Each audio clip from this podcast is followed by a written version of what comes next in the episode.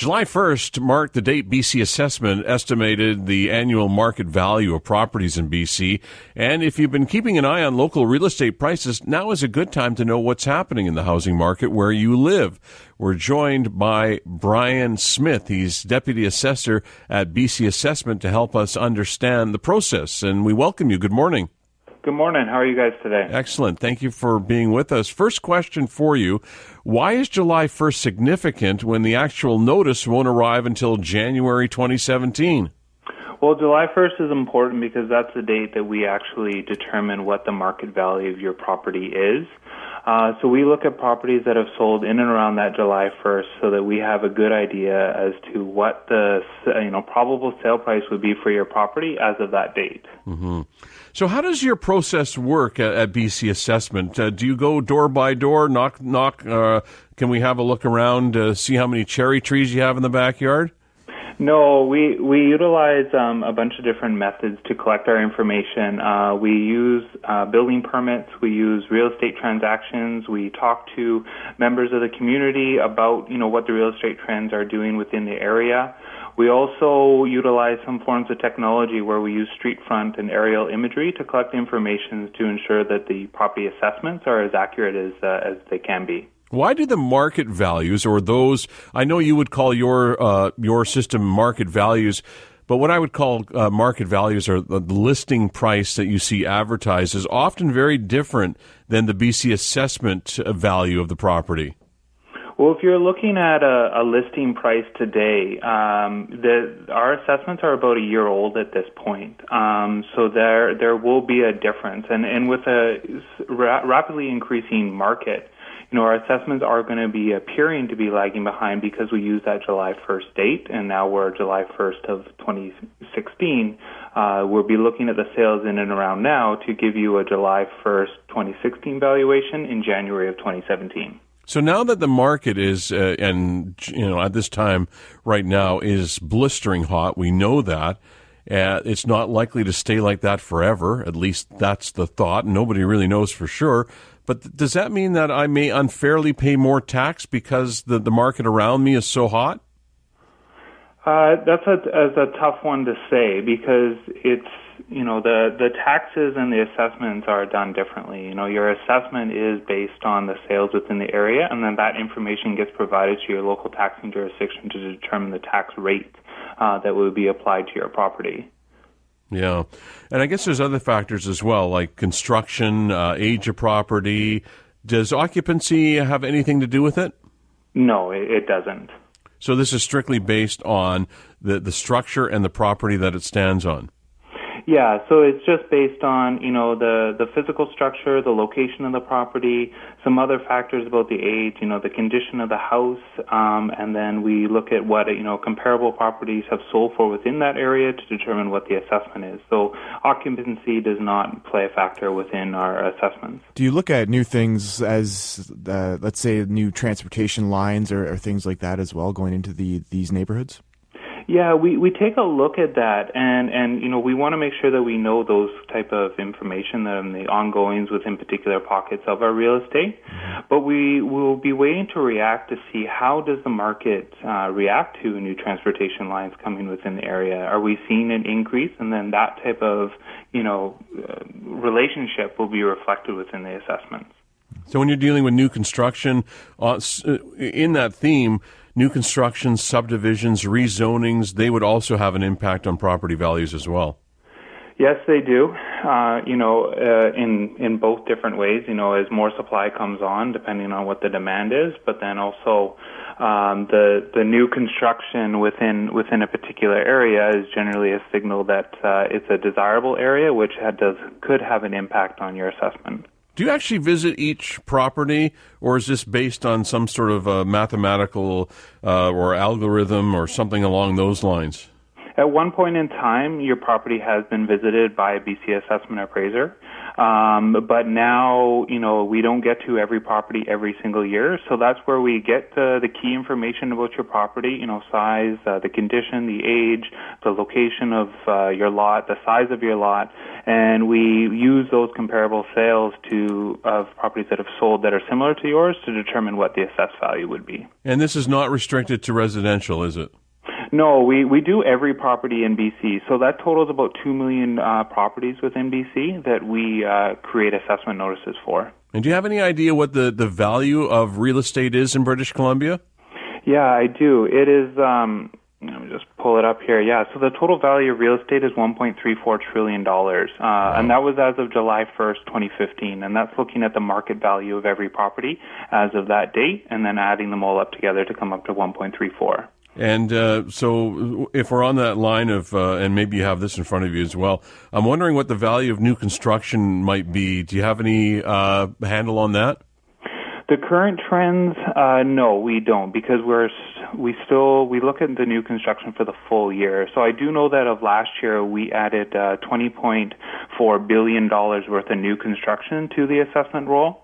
Uh, there's been no signs that uh, there has been a slowdown in construction, uh, so I would anticipate that we would see something of a similar number for the twenty sixteen um, the twenty sixteen year. When the notices come out in January twenty seventeen, which is not really all that long from now, but you know, people will have the usual, uh, you know, little bit of a fit when they see that their property went up because of what's happening in the market. There's always an appeal process. Uh, approximately, how many people might appeal in any given year? Yeah, so we generally have about less than one percent of the of our assessment notices get appealed. Uh, so that totals, you know, about one hundred ninety thousand properties throughout throughout the province. And how many of those appeals are successful? Uh, def- determine what you determine successful. Well, uh, I'm, I'm thinking of the homeowner. Yeah, so the the conception is that, you know, a number of people think that their properties, you know, are too high, but we also have people that appeal their assessments um, for that they feel that the property value is too low. Right. So, you know, to determine what a success rate is on the number of of properties that appeal and, and getting a change on their assessment, it's it's tough to say because the perception of, you know, somebody's assessment either wrong or right is, is different to each uh, particular homeowner. So success is different for each homeowner. Would there be more uh, appeals based on residential or commercial, or is it about the same? Well, I think it's because there's, uh, you know, eighty-seven percent of the properties that we value are residential or do have a residential component. So on a sheer number point, uh, definitely more residential people are appealing their assessments. Um, but the percentage of each property type, I'm not sure if it's a greater percentage of commercial properties versus uh, residential. Really appreciate your time today. You've been very informative, and uh, you've done a great job. And uh, hopefully we've been able to share this information with people to help them understand. Brian Smith is the Deputy Assessor with Metro Vancouver, Fraser Valley, and uh, B C Assessment, and we'll uh, catch up with him again in the new year to see how this all unfolds. And uh, we'll take a p- quick break on Vancouver Consumer from News Talk nine eighty C K N W. This morning we're joined by Vancouver historian John Atkin. He's a publisher, author, lecturer, and heritage advocate. I thought it'd be interesting to look at the real estate market from a historic perspective. John, thanks uh, so much for joining us this morning. Oh, you're more than welcome. It's a, it's a, a bit of a crazy morning with all that's going on uh, with the fluid situation in Baton Rouge, and we'll keep an eye on that, and uh, I'll give you a fair warning that we will break for anything that uh, is uh, coming out of that area. But I, I wanted to talk to you a little bit about um, the the situation in Vancouver in terms of real estate. I know that uh, you are well known for your books and your walking tours and, and your lectures. Uh, you uh, take people through Kerrisdale, Shaughnessy, Strathcona, Chinatown, Mount Pleasant, elsewhere. All these uh, walks are very popular, and it, it, it lets people not only get out and have a look and get some fresh air, but a feeling for the area. So I want to sort of look at the zoning, development, densification, gentrification, on and on. You get the idea. Uh, yep. The the walks are and the tours are very insightful, but the the thing is, is that the neighborhoods are changing. Have the neighborhoods of Vancouver lost their character, or are they in fact gaining character?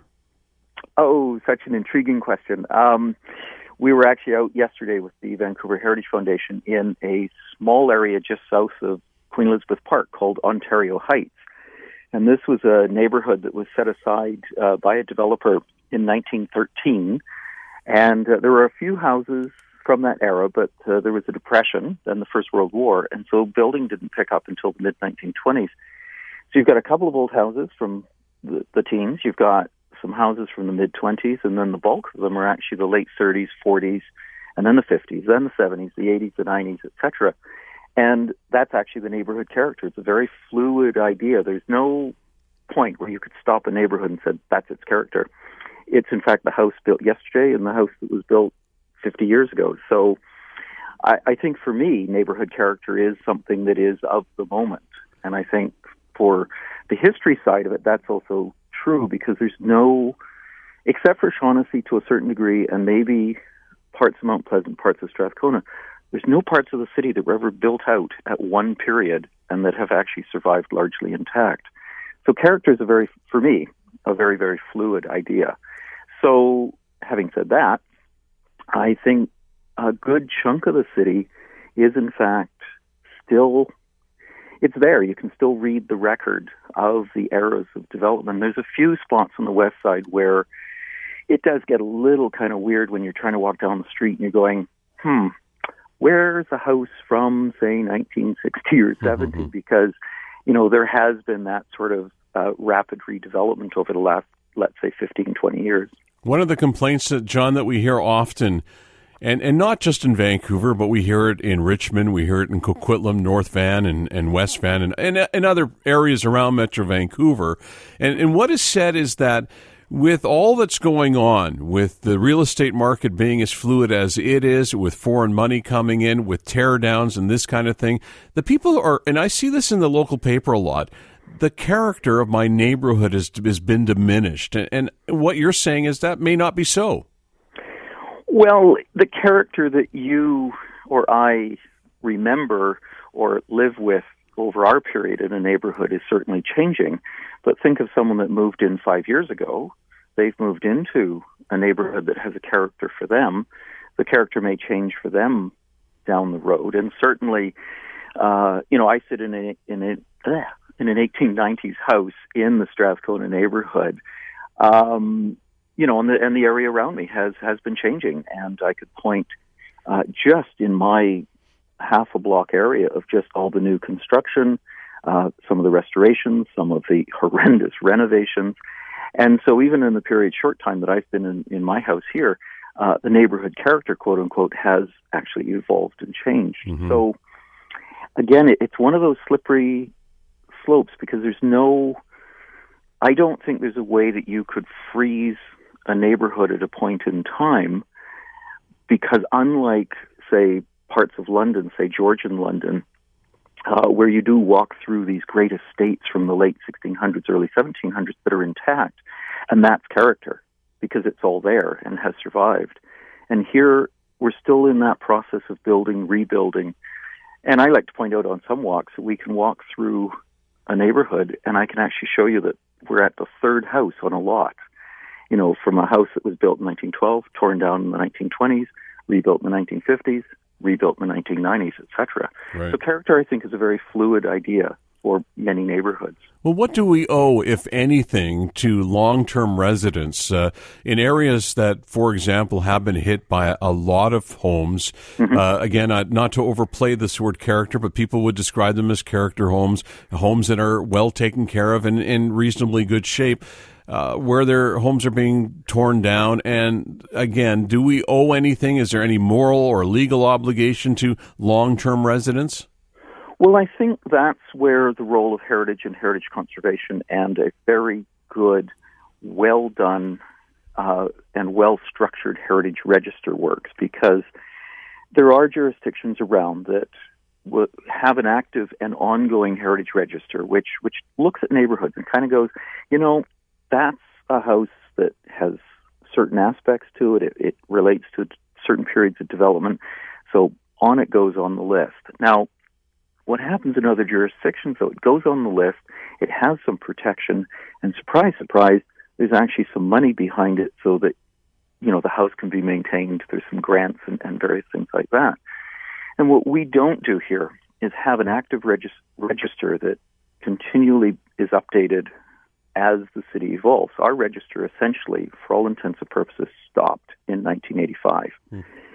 And you add buildings to the register when you want something. So much of what we have as quote-unquote designated buildings and new additions to the register are because someone needs to do something that is outside of the existing regulations. And so the heritage is the hook to get the relaxations. But we don't have that active kind of listing. And we have an aversion as homeowners. People are, you know, mostly petrified of the word heritage because they see potentially diminished value and then, you know, bureaucratic interference and, and stuff. So there's a fear there. But I think if we're looking at neighbors, neighborhoods and neighbors and the idea of being respectful to longtime residents and also to certain key buildings in neighborhoods, then we need that active participation of the city in supporting that, in both acknowledging the importance, but at the same time making heritage workable so that, you know, idiots like me who own an eighteen nineties house and have restored the exterior do it on our own hook. Mm-hmm. The only thing I get out of it is an increased assessment. You know, there's zero incentive for me to do this other than I'm crazy. And so that craziness doesn't translate to other people who might appreciate the aesthetic of an older house, but just don't want to go down that rabbit hole of of the sort of expense, upkeep, and then potential designation if they so wish, but then all the, you know, other issues that that might bring up for them. Can I ask you to hang on? Yeah, sure. One of the things that I want to touch on, and uh, this is a little touchy, I- I'll admit, but I want to bring some perspective to uh, what is what we call the race card. And, and mm-hmm. uh, I, I know it's a sensitive topic, and I know that you can handle it well, but I want to prepare you in advance, and we'll get into that when we come back. Uh, this right. is Vancouver Consumer, and we'll have much more coming up. Also, another update from Matt Lee at the C K N W Newsroom from Baton Rouge, Louisiana. This is Vancouver Consumer on News Talk nine eighty C K N W. Joining us by phone is John Atkin. He's publisher, author, lecturer, and heritage advocate, and uh, one of the go-to guys when it comes to knowing anything about uh, our civic history in the area. John, I said before the break that I wanted to at least try to bring some perspective to the situation that is now uh, before us in Vancouver with the real estate market, what it is. Uh, some people would call it a blame game. Other people call it the race card. Uh, other people just say it is just straight out racism. Is there a way that we can bring this to the conversation without appearing to be racist? And is there some perspective that you can offer that will make sense to anyone who's listening right now? Well, it is a little bit of a minefield, but um, I think one of the things is if we actually just look at the short history of the city of Vancouver, um, we have been right from day one with the advent of the first sawmills on Burrard Inlet, um, a very diverse uh, city because the first non-native settlement down at the Hastings Mill included just almost... It, pick a nationality, and somebody was there, from an African-American freed slave right through to a native Hawaiian to folks from Chile, et cetera. And so we've been a very diverse city, and I think we forget that diversity has been with us right from day one. And unfortunately, sometimes the shorthand in some social histories of the city paint us as a very European, British-centric kind of city. And so then uh, sometimes... when you see different faces you're kind of, and purchasing things, it's like, oh, they're coming. But historically, it's always been that way, too. And some of our biggest investors in the city um, have never been from the city. And so you could actually look back at uh, the Duke of Westminster's uh, development company, um, Grosvenor, uh, large holdings within British Columbia through its early development period, still doing stuff here, the Guinness family, for instance, et cetera. Um, through the seventies and uh, early eighties, it was German investment, huge amounts of German investment that's still very evident here. But we don't seem to worry about that so much.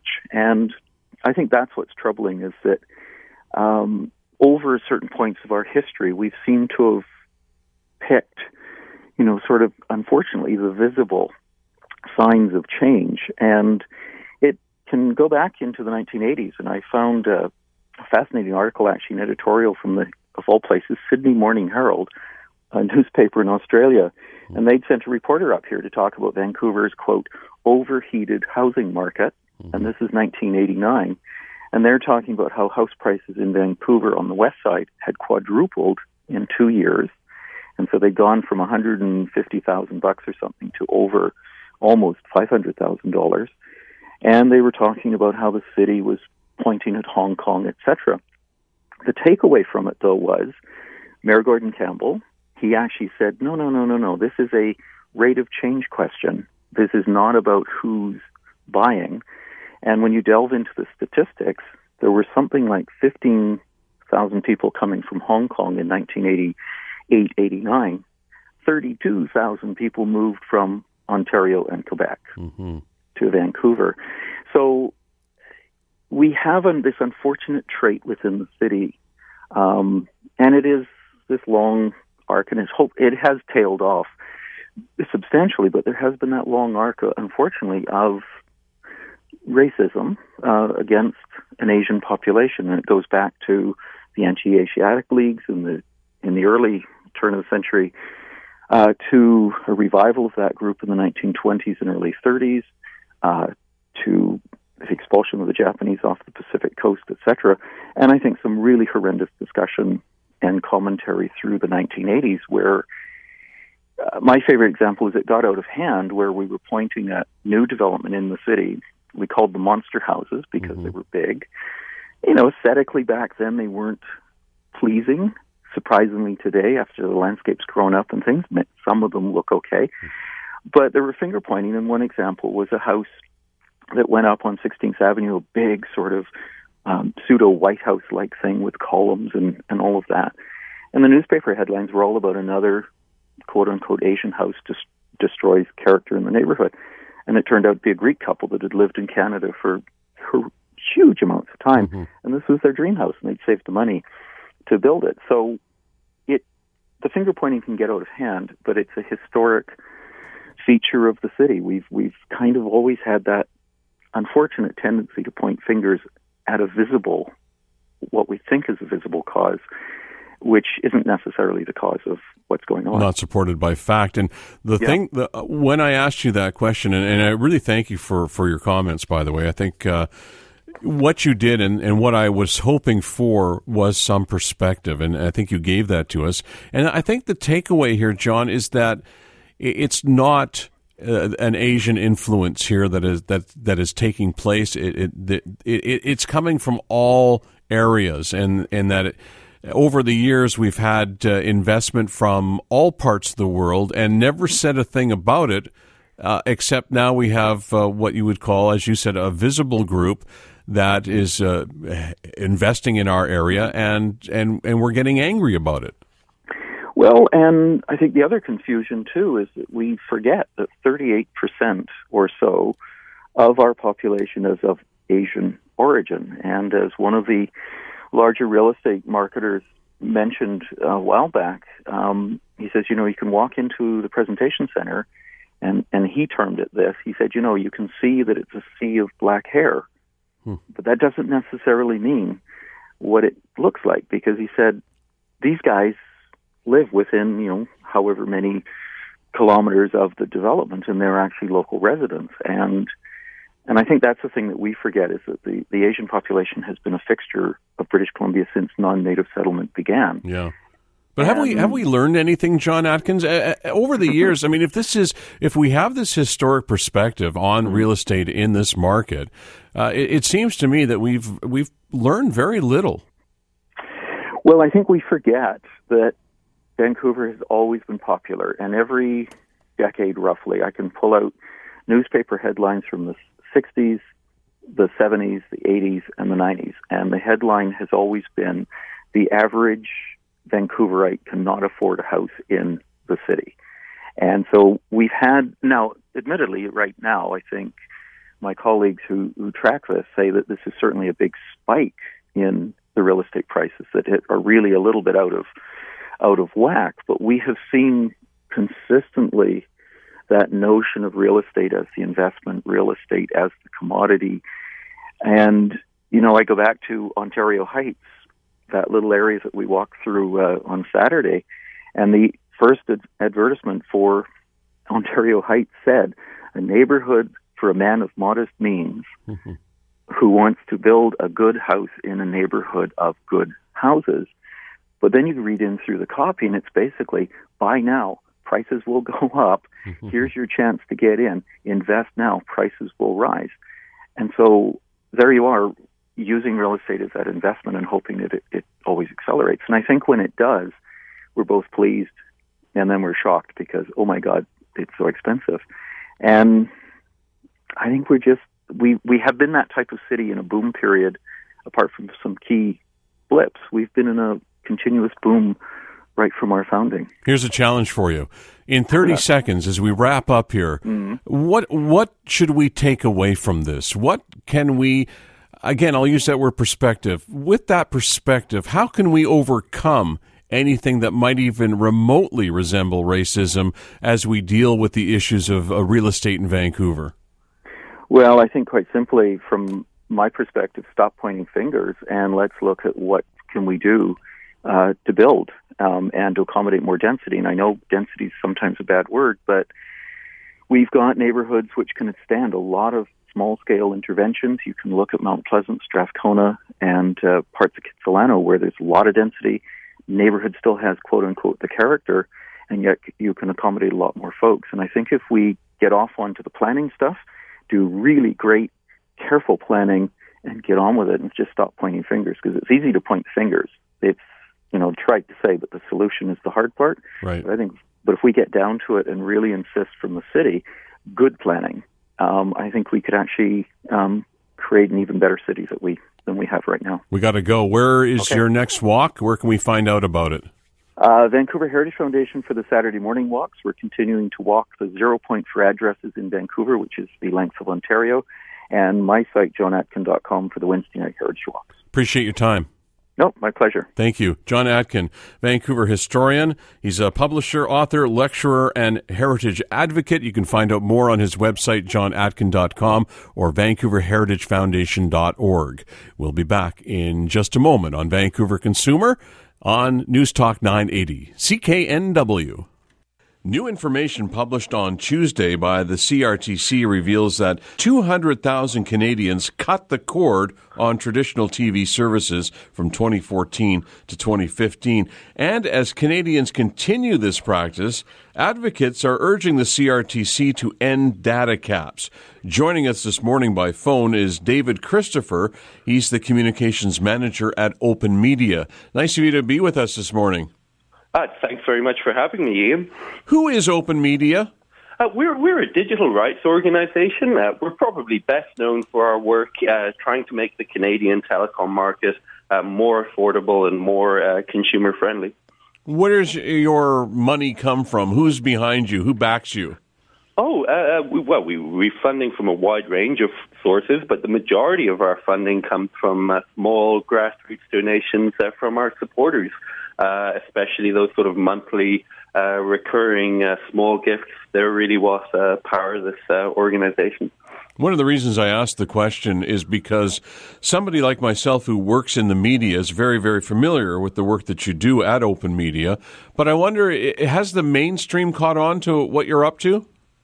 Um, I think increasingly the kind of issues that we're working on, uh, whether it's affordable access to uh, telecom services, uh, whether it's trying to get w- rid of uh, data caps, uh, or other issues such as online privacy and, and free expression, increasingly they are becoming much more mainstream uh, here in Canada and also uh, around the rest of the uh, industrialized world. Uh, you know, I've been with Open Media now for just over uh, three and a bit uh, years, uh, so, so quite a while. And even in that time frame, I, th- I think we've seen these kind of issues uh, get increasingly uh, uh, prominent. Uh, more and more people are becoming aware of just how important it is uh, that we have a, an internet that's affordable and accessible and, and surveillance-free, uh, um, uh, because Uh, you know, it, the internet is simply the most powerful uh, communications tool uh, that humanity has ever invented, and uh, we, we've really got to protect it. Let's go over some of the terminology. Uh, data caps. What are we talking about? So data caps uh, uh, on your uh, internet service, uh, they're basically where your internet provider says you can use X amount a month, and if you're going to use over that, we're going to charge you uh, an overage charge, and these charges are often uh, uh, pretty expensive. Um, famously on, on uh, wireless internet, Uh, we had a situation until a couple of years ago uh, where, you know, a family could go to uh, uh, Mexico, for example, uh, blow through their, uh, uh, uh, uh, if they use their phone abroad, they were often coming home to ridiculous uh, uh, bills mm-hmm. uh, because they had gone over whatever their data allowance in Mexico was. Uh, but we've also seen a situation here in Canada where people, I think, I'm sure your listeners have experienced, you know, opening up that monthly uh, uh, internet bill or cell phone bill, and then it's much more than you expect, uh, simply because you've been using more data uh, than what your telecom company uh, uh, pl- com- company's plan uh, allows you to use. Uh, so they've been a source of im- immense frustration for consumers uh, here in Canada for many years, uh, because when you compare Canada with our other industrialized countries around the world, uh, we're really getting a raw deal. Uh, on uh, cell phones, our data caps are way stingier here uh, than they are in most other uh, industrialized nations. Uh, and there is also none of the big three cell phone providers in Canada uh, offer an unlimited option at all. Mm-hmm. Uh, and that really sticks out, you know, in the U S, in the U K. I'll take the U K, for example. You can get a plan with unlimited data there uh, for the equivalent of about thirty bucks a month. Wow. Um, which is, uh, you know, uh, mind-blowing when you consider what Canadians are paying, often twice that for a plan with a, a very low uh, data cap. Yeah. And what's also uh, really unusual is when it comes to wired internet, home internet, Uh, data caps in much of the world uh, on home internet are just unheard of, uh, whereas here in Canada, most home internet services, especially the ones coming from the big uh, uh, telecom companies, uh, do have these data caps, and if you go over them, you're going to get uh, charged uh, quite a hefty fee. two hundred thousand Canadians have cut the cord on traditional T V since, uh, or from twenty fourteen to twenty fifteen. What does that tell you? Is that a, a question of they're finding other places to get uh, T V, not watching television? Uh, there's nothing good to watch. Uh, what does all of that mean? Uh, yeah, well, we, we, this is a continuation of a, a, a fairly long-standing trend where more and more Canadians are moving away from this sort of old-fashioned uh, cable T V, uh, which is a very sort of linear, you know, you're kind of stuck with whatever happens to be on uh, T V uh, uh, that evening. Um, and many of the channels that you get in that package, you know, you mightn't be terribly interested in. So we've seen, we've seen this long trend away from cable T V. And but a big reason for this is, is, is the internet. As streaming services have uh, kind of become more popular, uh, we've seen Netflix, we've seen other uh, services launch in uh, Canada over recent years. More and more people are looking to the internet as the primary place for them to uh, to consume content, whether that's watching their favorite movies and T V shows uh, on demand, you know, picking from these huge uh, streaming libraries that are out there, or even increasingly watching live sports, live news. Uh, it's all available uh, uh, online these days. Uh, we've seen a sort of a real upsurge in popularity in uh, these sort of devices like Apple T V boxes or Roku boxes that make it very easy to uh, uh, access all this uh, content from, uh, you know, it's a pretty similar experience than what you, you've got a remote control, you point it at the T V and you can choose uh, uh, which streaming service to watch.